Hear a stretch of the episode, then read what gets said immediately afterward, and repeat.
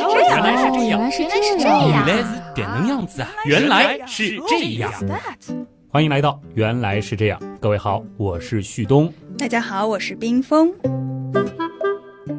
哎，大家应该都已经知道了啊，咱们原来是这样的第一本书，我们为什么这么臭呢？已经开始全网预售了。大家有没有买？有没有买？哎、好像已经有很多朋友买了，谢谢大家。那么虽然说这其实是一本以脑科学为主的书，但书名呢却和我们的一种感觉密切相关，那就是嗅觉。对，当然与书本同名的文章在书当中也是可以找到的。嗯，说起来，原样之前好像也讲过嗅觉，不知道大家还有没有印象？在非常早期的时候讲过《味道的秘密》，里面就提到过嗅觉。后来鼻子里的学问里面也肯定逃不过嗅觉。是，那，顺便说一下，这两期节目其实相关的内容在新书里也是有体现的啊。甚至后来在聊第六感的时候，好像也是带到过一些超级的嗅觉。但是呢，至今为止，我们应该还没有正儿八经的讲过嗅觉这种感觉本身到底是怎么一回事儿。嗯，那所以今天我们就来认认真真的了解一下嗅觉。嗅觉呢，是我们常说的五感之一，视听触味嗅。哎，我记得在之前啊，就看到过这样一个问题，就是如果现在我们只能拥有四种感觉，必须要放弃一种，大家会怎么选？相信大多数人首先排除的是视觉，因为视觉太重要了。我们对于外部世界的感知，其实绝大多数的时候都是通过看获取的。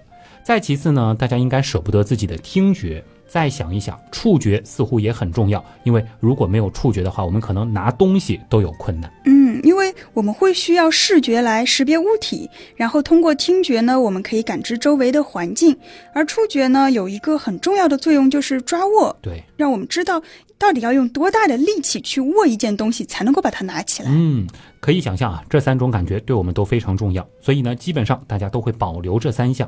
那么在剩下的味觉和嗅觉之间呢，有些朋友就会犹豫不决了。好像觉得味觉它使用的范围还是比较有限的，嗯、就是只有我们在吃东西的时候才会用到嘛。哎，但是很多人都是吃货，对吧？这舌尖上的美味感觉绝对不能丢，所以这样一来呢，似乎只有嗅觉失去了也没有特别大的坏处，而且，而且。毕竟，几乎所有人都曾有过感冒的经历嘛。觉得没有了嗅觉，最多也就是闻不到烤面包的香味了。啊、但是同时，我们也可以不用再忍受那些特别难闻的味道了。啊、比如说汗臭，对啊，什么油漆啊，我就最讨厌这些味道。啊、这么一说，好像不完全是坏事情。哎，但是吃货朋友们。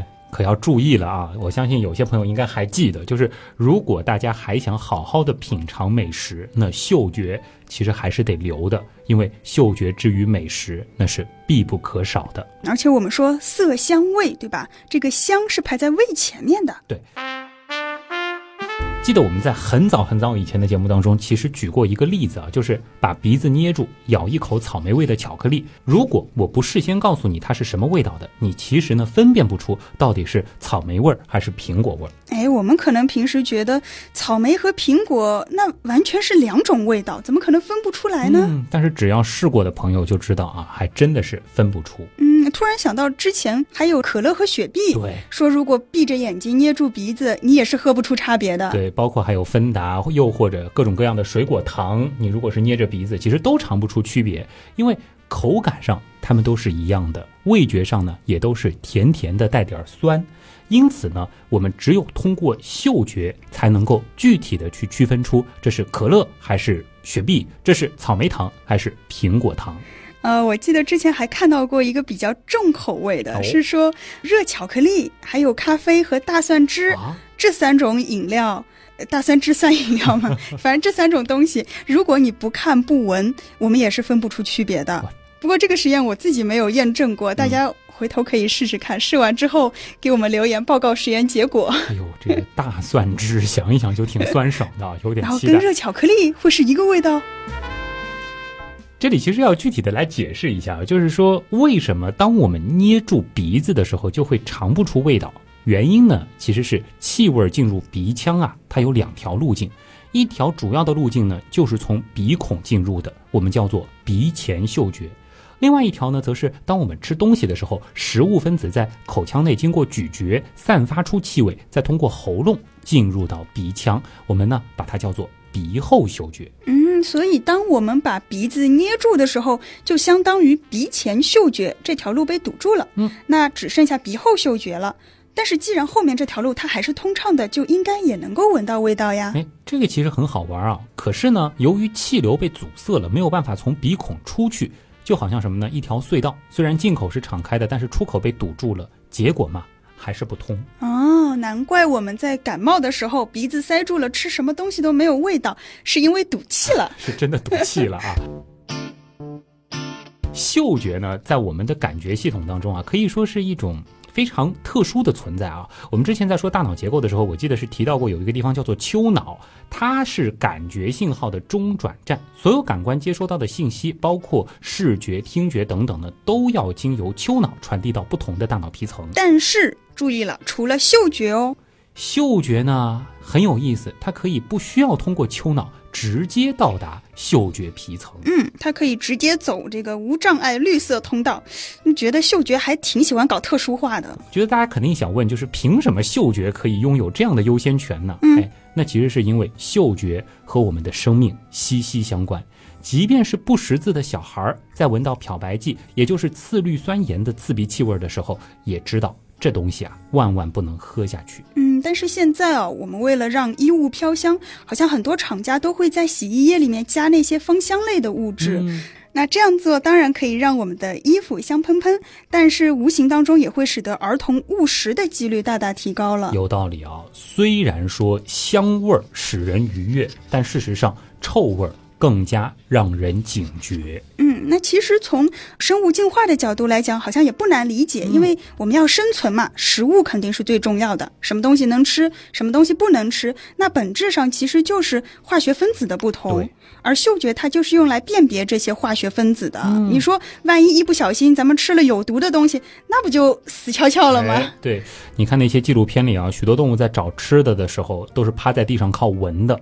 那不知道大家有没有注意到，就是在我们所有的这五种感觉里啊，只有嗅觉和味觉，它属于。化学感觉，而其他的包括视听触，其实都是物理感觉。诶，那虽然这个味觉也是化学感觉，但是比如说动物在觅食的时候，它们还是嗅觉更靠前。其实我们也啊，对我们也是闻到了饭菜香，然后再吃嘛，嗯，就是感觉我们用觅食这个词，因为你放到嘴巴里之后再发觉不对劲，这个时候就已经晚了嘛，对吧？所以从这个角度讲，放弃嗅觉。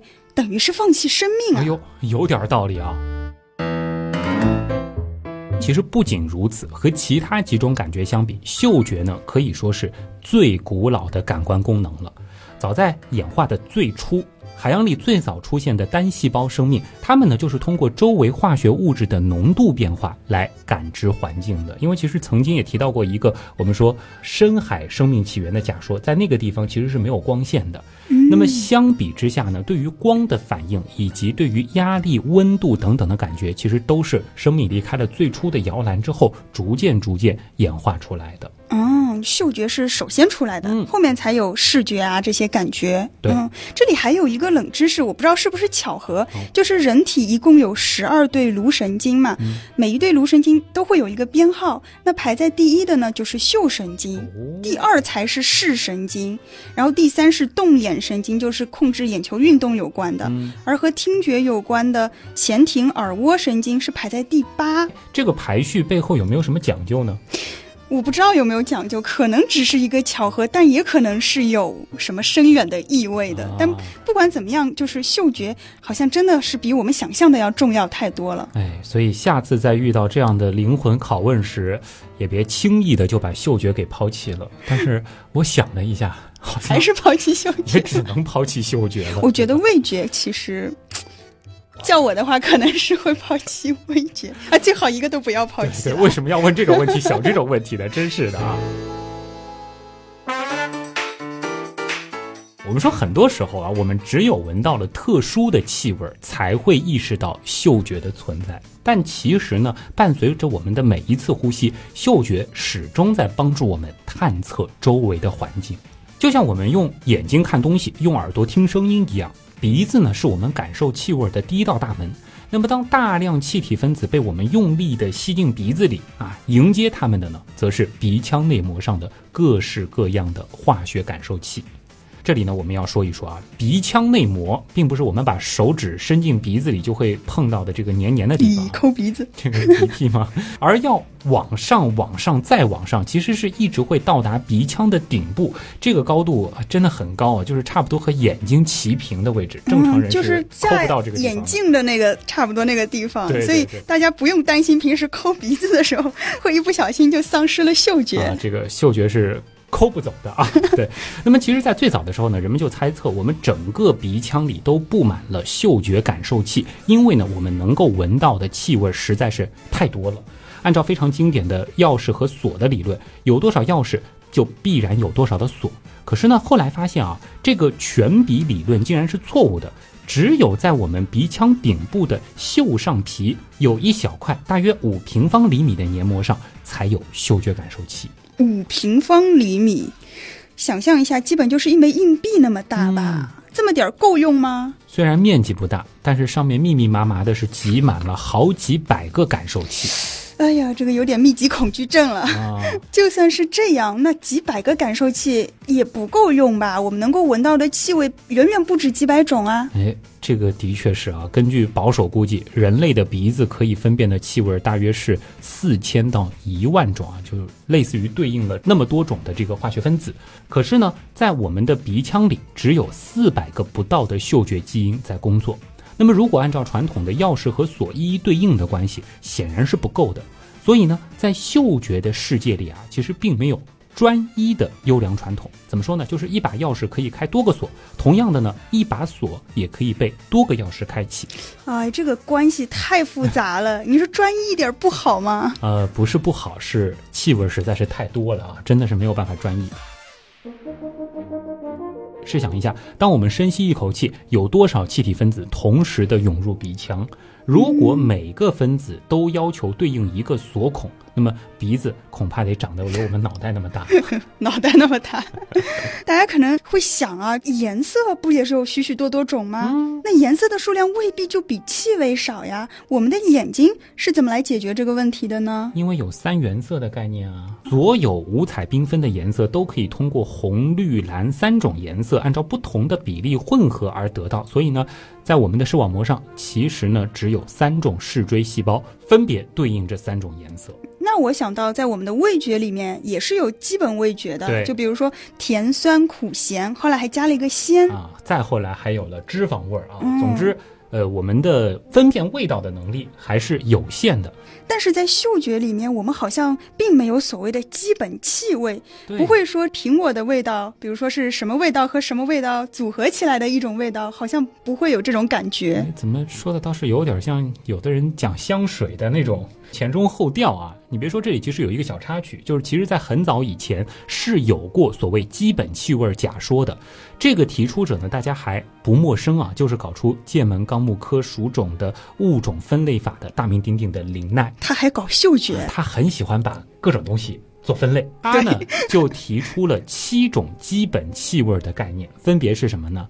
樟脑、麝香、花香、薄荷、刺鼻的味道、腐臭的味道和。乙醚，哎，你别说，到底是植物学家，他给气味分类用的还都是植物的名字。那后来呢？其他人是提出过不同的分类啊，但是呢都没有得到验证和支持，所以呢，基本气味这只是一个假说，后来呢也就不了了之了。那么其实从日常生活当中，我们也可以感受到。我们在描述颜色的时候，或者说是给颜色命名的时候呢，会有一个很明确的分类体系。比如说粉红、玫红、鲜红、绛红、橙红，那都是红色这个分类之下的。还有什么天蓝、靛蓝等等啊。那么在描述气味的时候呢？我们通常都是说苹果味儿、橘子味儿，就是像什么东西的那种味道。就比如我们会说像塑料烧焦的那种味道啊，像臭鸡蛋的味道，像玫瑰花的味道，这种感觉就是会用呃一样东西去形容它，就是那个味道，反正只可意会不可言传。其实我们说描述一种味道很难描述，是真的很难找啊。所以呢。这大概也是为什么，就是嗅觉的编码方式会如此的特殊了啊！呃，一下子扯得有点远，我们再回到刚才的这个锁和钥匙的关系。这里呢还有一点要说明，就是虽然在嗅觉世界里，一把钥匙可以开多个锁，但是呢，它们并不是同时开启的。也就是说，我虽然可以开 A 锁。也可以开 B 锁，但每一次我只能选择一把锁开，不能够脚踏两条船。终于沉冤得到昭雪了，不是你们说的那么不专一的人，是吧？就是属于对象换的比较频繁，但是在每一段关系当中还是比较专一的。是都在说自己吗？我什么都没说啊。说了说了，我们到了。可以拿弹钢琴来做比喻，就是钢琴上面所有的琴键呢，我们都可以弹，但是在实际演奏当中，一根手指一次呢只会摁下一个键啊，除非是那种特殊的技巧要求。反过来呢，同一个键在不同的时间也会被不同的手指弹奏到。然后呢，不同的音符之间呢，还可以有各种各样的排列组合。比如说呢，我们可以同时用两根手指按下一个双音，或者三根手指同时摁下一个和弦，那么呈现出来的声音呢，都会不一样。所以，尽管钢琴只有八十八个键，但是可以有无穷的变换。对，其实这个道理，我觉得也可以类比到语言上。比如，呃，英文字母我们知道只有二十六个。但是相互组合出来的英文单词，那这是背都背不完的。对，像汉字，你说笔画也就是那几个横竖撇捺点提折钩，对吧？但是它们组合起来的汉字，一共有多少个？反正我到现在都没认全啊。这个既然我们已经说到了排列组合了，那就刚好可以进入到下一个环节了，就是我们真正的开始分辨气味。脑洞太大，休息一下。如果听节目不过瘾，大家也可以去咱们的微信订阅号里逛一逛啊，和节目有关的更多知识干货、每周节目的 BGM 歌单，还有趣味猜题闯关都在那里了。微信订阅号搜索“刀科学”，刀是唠叨的刀。其实你打“刀科学”的拼音也是可以直接搜到的。前面说到，气体分子进入到鼻腔之后呢，会和嗅觉感受器一一配对。配对完成之后呢，信号会经由嗅神经传输到一个叫做嗅球的地方啊，嗅觉的嗅。听这个名字感觉萌萌的啊，嗯，个球。如果看照片的话，就觉得它真的就是两个气球，而且是那种就是气没有打足，稍微有一点点鼓起来，但是整体又扁扁的那种，然后横躺在那个鼻腔上面。然后它和嗅觉感受器的位置就是楼上楼下的关系，其实挨得很近。那如果说把嗅神经比作是楼梯的话，这个就是一栋复式大别墅了。刚刚还是五平方厘米蜗居，现在就复式大别墅了。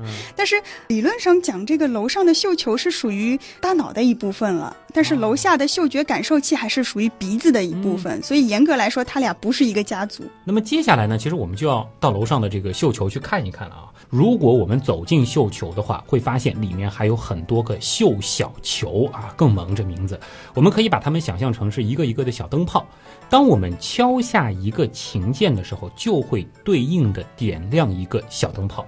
于是乎呢，我们就可以根据小灯泡亮起的位置和数量反推，我们摁下的是哪几个琴键了。我想象了一下那个画面，感觉还挺美的。就是一个气球里面会有五颜六色的彩灯，忽明忽暗的，然后会呈现出不同的图案。然后每一个图案呢，它可能代表了一种气味。不知道有没有人试过，就是把气味可视化。嗯，就像我们会打开音乐播放器，把声音可视化，如果把气味也可视化，感觉也会很有趣。那如果说再借助音乐的形式把这个嗅觉有声化，这个简直就是一场感官盛宴了啊！我感觉这个可以做，可以做是吧？不难。嗯，会不会有这种方面的联觉？有啊，嗅觉和嗅觉和色彩的联觉是有。你赶紧开发一下自己的功能。反过来的更多就是色彩对应的嗅觉，就是看到颜色会有嗅觉，尝到铁锈味儿，这个很多。说到这个感官体验啊，我们说香味儿通常会让我们心旷神怡，但有的时候呢，太香了反而不好闻，这就是因为浓度太高，被点亮的图案就会不一样。好比呢，弹琴的人手指太粗了，就很容易碰到旁边的键，就有杂音混入了啊。毕竟我们说玫瑰的花香和运动之后的汗臭，哎，其实也就只差了一个小灯泡而已。嗯，我们之前也说过，就是香和臭其实没有离得那么远，就像粪便发出恶臭的那个云朵，其实也存在于茉莉花香里面。那么现在呢，我们对于气味的识别是有了大致的概念，可是呢，问题又来了，就是为什么同样的味道？有的人喜欢的不得了，有的人却深恶痛绝呢。比如最典型的香菜。还有榴莲啊、葱啊。我原来只知道有人不吃香菜和榴莲，后来发觉连葱花的味道也有很多人接受不了。哎，而且我特别不理解，因为这三种味道都是我都特别爱吃特别特别喜欢的。对，呃当然还有一些其他的味道，比如说韭菜味儿。芹菜味儿啊，或者是香椿的味道，像最后那个香椿的味道，我就不是特别能接受啊。哦，是吗？对这一类蔬菜啊，当然除了榴莲之外啊，其实有一个名字叫做香辛类蔬菜，就是因为它们会散发出独特的气味儿，所以呢就比较容易出现两极分化的评价。啊顺便说一个小小的冷知识，就是最早我们说的荤菜，指的嗯就是这一类的菜，而不是不是肉肉对。哦，那原来肉叫什么？荤腥的腥。而这个分化程度呢，其实也和气味的强烈成正比啊。呃，比如说水芹，虽然也有特别的气味，但是不算太浓烈，因此呢，争议不是很大。相比之下呢，香菜可以说是两极分化的典型了啊！真的是喜欢的人喜欢的不得了，讨厌的人闻到就觉得非常恶心。这个就很有意思。我们一直觉得吃东西主要靠的是味觉，嗯但是前面我们说了，如果没有嗅觉，很多东西我们吃不出味道。而现在又发现，如果嗅觉不喜欢，这个味道根本就插不上话。那也不一定啊，比如说臭豆腐、臭鳜鱼也是有很多粉丝的嘛。那为什么会有人喜欢吃臭臭的东西呢？是他们本身就喜欢这个臭臭的味道，还是后来慢慢发现了被臭味掩盖的好吃的味道呢？我们得拆开来看啊。首先，先来说一说香菜啊，虽然叫香菜，但是身边不爱吃香菜的朋友还是很多的。他们甚至愿意说这种菜就是臭菜。那么香菜它到底香不香呢？有科学家就使用了现代仪器对香菜叶子的化学成分进行了分析，结果呢发现了大约有四十多种化合物，其中呢百分之八十二都是醛类，百分之十七呢是醇类。这两个加起来就有百分之九十九了，啊所以我们说香菜的味道其实基本上就是醛类化合物的味道。啊，因为醛类是占了大头，对吧？而这个占到了百分之八十二的醛类化合物的气味呢，其实和肥皂、洗洁精的成分很相似。另外呢，在臭虫的分泌物当中，其实也存在着这些醛类物质。我我觉得肥皂和洗洁精已经可以了，你还有一个臭虫，这个好重口味。但是啊，香菜里还有百分之十七的醇类物质，醇类里面的芳樟醇呢，到名副其实，它就是香料，嗯只不过它的含量太少，不足以盖过肥皂和臭虫的味道。那既然香菜的主要味道和臭虫差不多，那为什么还有人爱吃呢比？如说我们是吗？对，因为有些人爱吃臭虫嘛，也许我们的祖先曾经是具备吃这个的能力的、啊，对吧？开个玩笑，这是因为什么呢？就是在我们的十一号染色体上有一个嗅觉基因对醛类化合物特别的敏感。那如果说你的这个嗅觉基因刚好是正常表达的，那么你就会闻到臭虫或者是肥皂味儿。相反，如果你的这个基因刚好不表达，那你闻到的就是芳樟醇散发的香味儿。这么说来，像我们这种喜欢吃香菜的人，是基因有缺陷才喜欢吃吗？话也不能那么说啊，就是因为不同的人嗅觉基因的差异其实本来就很大。之前美国杜克大学的一项研究发现啊，人与人之间的嗅觉感受器有百分之三十是完全不同的。哎，我们这里说了基因，又说了嗅觉感受器，我觉得有一个小小的知识点要补充一下，就是我们说的这两个其实是一个意思，因为一个基因对应的就是一个感受器，对吧？对，这个补充很重要啊。那我们前面说到，鼻腔里的嗅觉感受器在工作的只有不到四百个。那么说的更准确一点，就是目前已知的是三百六十三个。但注意的是啊，我们说的是正在工作的，而不是只有三百六十三个。事实上呢，在人类的鼻子当中，我们已经找到的嗅觉基因大约有六百三十八个。等等，做个减法，六百三十八减掉三百六十三，那还剩下两百七十五个基因，他们不工作在干嘛？修身养性吗？科学家们呢，把这些不再正常表达的基因称为伪基因。那么在嗅觉里面呢，这种伪基因或者叫假基因比例呢是非常高的，达到了百分之四十三。也就是说，我们人类的鼻子里只有一半的嗅觉基因还在正常工作，这就会带来一个很大的问题，那就是嗅觉存在着明显的个体差异。你遗传下来的这三百六十三个基因和我遗传下来的这三百六十三个基因，有可能有非常多的不一样。有一点什么呢？就是嗅觉版的色盲悖论的意思。这个其实挺神奇的，就是我们闻到的东西和我们的感受彼此之间的差异非常的大，非常大啊。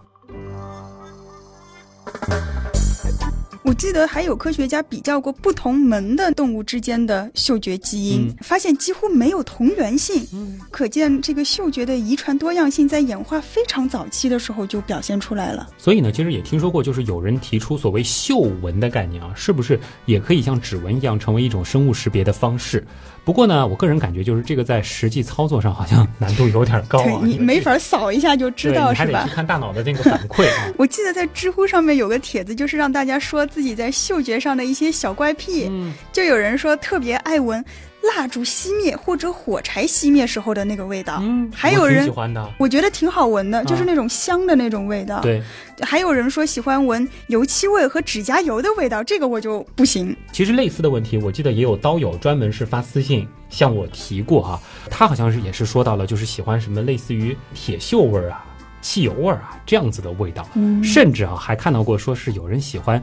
汽车尾气的味道 我有点难以理解了啊！汽油的味道，我一闻到就会恶心头晕。嗯，还有人说呢，他们会喜欢割完草之后草地的味道。嗯，这个有的人不喜欢。对，我就特别不喜欢。就以前上学的时候，窗外草坪上正好在割草，那个一节课我都没好好听，就特别腥的那种感觉。就我而言的话，我觉得就是呃橡胶类的这个味道，轮胎的那种，对，不是特别喜欢。但是大部分的味道还行。油漆味道你也喜欢吗？油漆味儿，你只要不是特别浓，淡淡的还能接受。就像有的人受不了新装修之后的那个甲醛味道，光是这个味道本身，我倒就是你不知道甲醛是不好的东西，其实你还挺爱闻的。也没有说爱闻，就是我不排斥。那个时候办公室刚刚装修，不是有很多同事就非常非常反感嘛？像我就觉得还能接受。现在发现可能倒不是他作，或者说我更能耐受了，就是这个方面嗅觉不一样。对我对有一类味道特别敏感，嗯。说起来挺不好意思的，就是人的味道。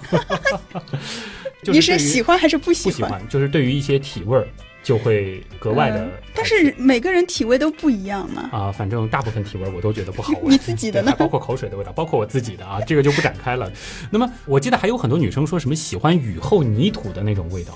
这个感觉是小说里面经常会出现什么青春伤痕文学小说。其实我也不知道这个雨后泥土什么味道，反正我当时看的时候脑补的就是空气特别清新的那种感觉吧。还有说法是臭氧，可能是有一点儿那个所谓的臭氧味儿啊。好像还有人喜欢那个油墨味儿，是吧？就就是新书的那种味道，这个我还我也挺喜欢的。然后书其实放久了之后的那个味道，我也觉得挺好闻的。哎呦，所以特别爱去图书馆，又有了爱读书或者不爱读书的理由了，是吧？就是基因让我不喜欢油墨味儿。好了，回到香菜啊，其实现在我觉得有一些朋友应该就能理解为什么有的朋友他不爱吃香菜，真的不是他挑食，因为对他来说这尝起来就和臭虫。你俩基因不一样，没什么区别啊。我觉得肥皂还好，臭虫有点。嗯，这个就是基因的问题了啊。所以给大家挑食又找了一个理由啊。说完这个香，再说臭。为什么有人喜欢吃臭臭的东西呢？我就特别想问旭东，你喜欢吃那些臭鳜鱼啊？臭臭冬瓜什么的，对吧？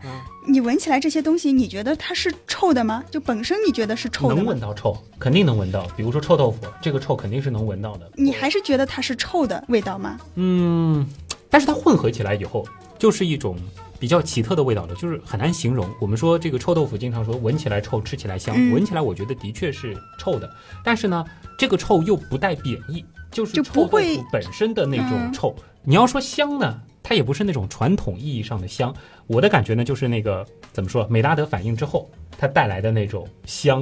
和自带的一点臭的那种混合，但是它更多偏向于褒义。哎，形容嗅觉就是这么的苍白啊！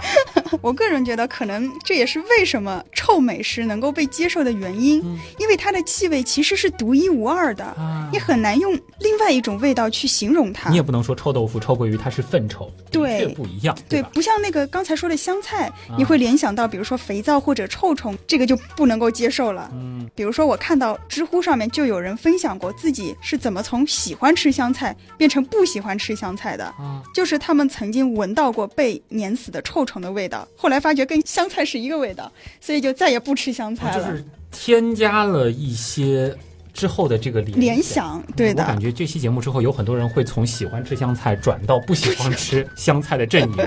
虽然你说的这个例子有点重口味，但的确啊，就是气味和记忆之间的关联，那也是非常的强的。可能是我，因为我外婆是宁波人，特别爱做各种各样所谓臭的东西。第一次吃到臭冬瓜的时候，体验比较好。那么之后呢，我就更多的会想起吃完之后它的那种酸酸咸咸鲜鲜的感觉，而逐渐逐渐忽视掉它本身的那个不愉悦的部分。还有可能呢，就是有一些人一开始觉得气味怪，不敢吃，一旦真正尝试了之后，才觉得这是人间美味。比如说皮蛋。至于老外，对吧？也有老外就不能接受，也有接受黑暗料理。嗯，我觉得呃，榴莲可能会给我是这种感觉，就是我刚开始是不敢去吃，因为大家都说这东西属于喜欢的人特别喜欢，不喜欢就完全不能接受。对。但是之后试过一次之后，发现哎，我还挺能接受的，所以再之后就不会觉得它臭了，它就是榴莲特别的那种味道了。对，而且我甚至觉得这个味道特别好闻啊，嗯，完全不会觉得对，不会觉得臭。是，所以呢，对于气味的偏好，我们说基因是一方面，记忆呢又是另一方面。此外呢，其实还有科学家发现，就是女性大脑对于气味的反应比男性更强烈。呃，还有一个有意思的研究发现，就是如果反复去留意一些微弱的气味，年轻的成年女性呢，会逐渐的对这个气味变得越来越敏感。原来呢，可能要百分之十的浓度才可以闻到，在反复留意之后，只要百分之一的浓度就能够识别出来。这个现象在男性青春期前的女孩和更年期之后的妇女身上呢都没有表现出来。所以呢，科学家们推测，嗅觉的敏感度或许和女性荷尔蒙有关。怪不得好多女生不吃葱姜蒜，不是我们女孩子娇气，是我们的嗅觉就是比你们男生要灵敏。原来是这样，也许就是这样吧。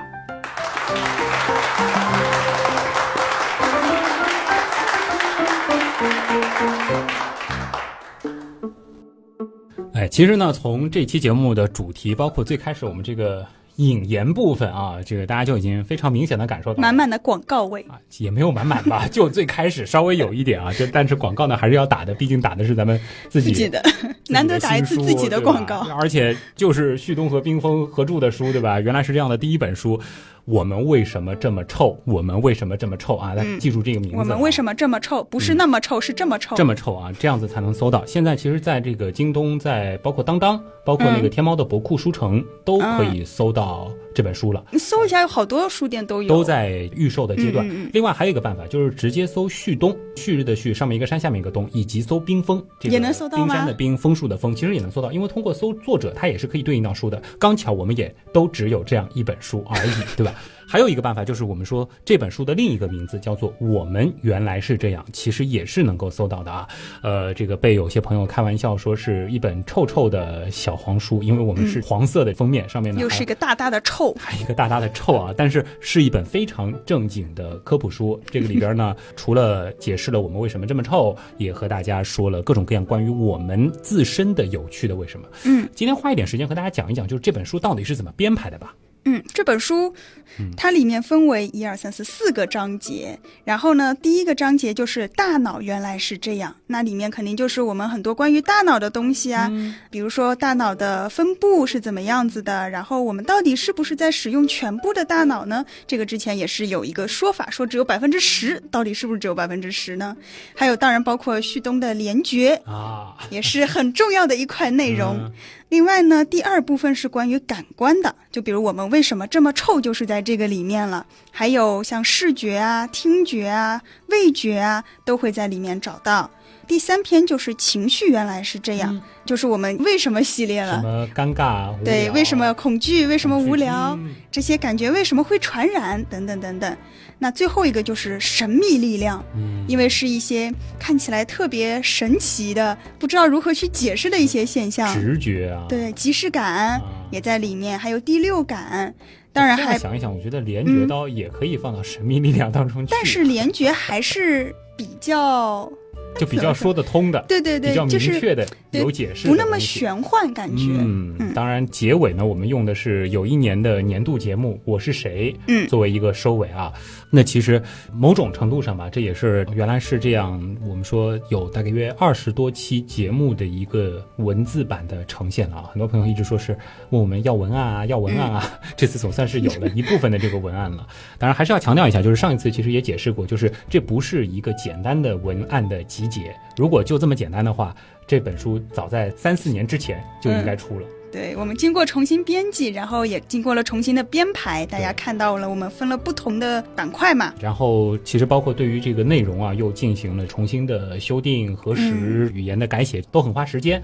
还有一个我觉得很有意思的地方，就是这一次因为是有配图，对，图文并茂版的，原来是这样。特别可爱的插图，好多袁大头在里面。啊，对我们的这个袁大头，大家其实可以去找一找，就是这本书当中数一下一共有多少个？多少个袁大头啊？丧心病 狂。等大家拿到了，可以去做一个这样子的这个小游戏。其实有很多的小彩蛋都是埋在里边的，而且像我们以前讲这个大脑结构的时候，也会有一些局限性，就是你没有办法照着图说啊，图对吧？嗯我们现在呢，其实也都有手绘版本的这些图，既是一个图文并茂的一种体现，呃同时呢，也是想给大家有一个更好的去回忆。我们的节目去梳理我们曾经讲过的这些知识，有这样的一个过程。大家其实每看一篇都可以去想一想，它对应的其实是哪一期节目，因为我们的每一篇的名字和节目的名字是不一样的。对，包括什么呢？就是大家别觉得，就节目原来都已经说过了，我都听过了，那我这书还有什么、嗯早忘？了。真的，就包括我们自己做的文案，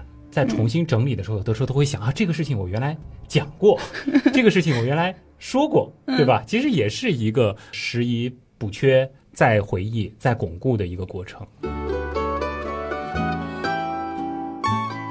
另外呢，其实想和大家说一下，就是这本书的定位啊。虽然说这个看着有很多可爱的袁大头，然后颜色呢又是特别明快的这个 明黄色，然后书名呢又那么的恶趣味儿，乍一看大家可能觉得这是为了吸引青少年啊，但其实原来是这样，也是我们的这个长颈鹿的图标给大家感觉好像也是有点低幼向，嗯但是听久了你会发现，这个节目虽然青少年是我们的很重要的一部分听众群体，但是我们也有几乎另外一半的成年的听众。作为厕所书也是不错的。就是我们想说的什么呢？就是说，只要你是对这些问题感兴趣的人，这个无论是男女老少，其实在阅读的过程当中，应该都能有所收获。嗯，就像原来是这样一样啊。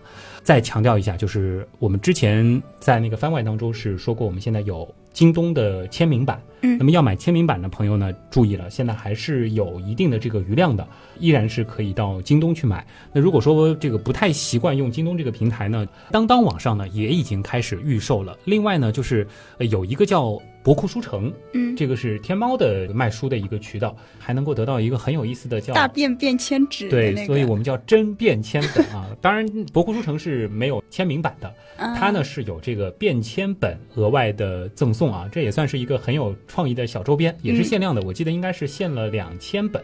所以大家可以根据自己的喜好去选择啊，当然你也可以这边买一本，那边买一本 都去收集，因为我发现有很多的朋友说是订了好几本准备送人用啊。呃，另外呢，就是如果说你是想在实体书店买到嗯，我们为什么这么臭？那么大约到九月十号的时候，呃，全国九月各地十号这么的这个还有半印刷铺个多月货啊，这个渠道等不及了续那你就先买网上的嘛，对吧？到那个时候呢，基本上都能够看到我们的这一本小黄书了啊。我们为什么这么臭？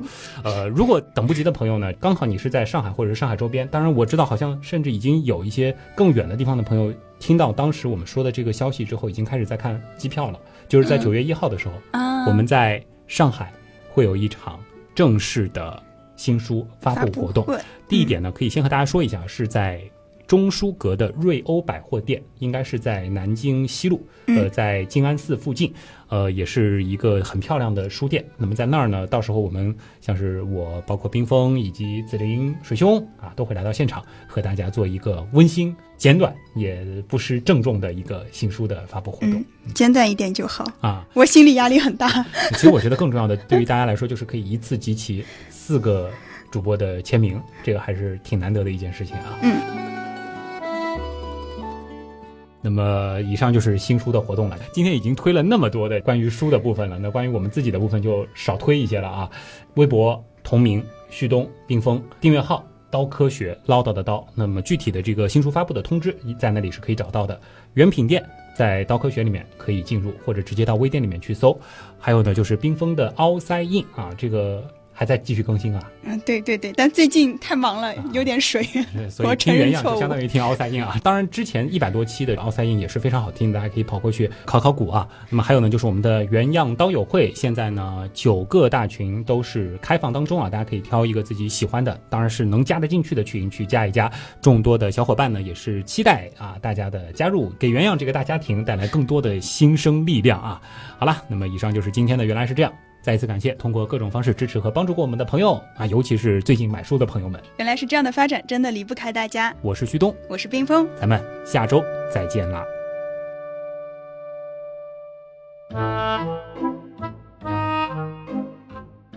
如果不告诉你，这样呢，当然可以让我们的衣服香喷喷的，但是无形中香喷喷喷喷喷喷，我念后鼻音了吗？毕竟，我们说玫瑰的花香和运动之后的汗触。之前一百多期的奥赛印也是非常好听的，大家可以跑过去翻一翻。就这样挖历史了啊，挖挖挖历史，这个这个叫什么？就是挖历史吗？还是鞭尸？考古？考 古？鞭尸我太重口味。众多的小伙伴呢，也是期待啊大家的加入，去给原样充实更多有趣的灵魂。好好恐怖啊！给给原样。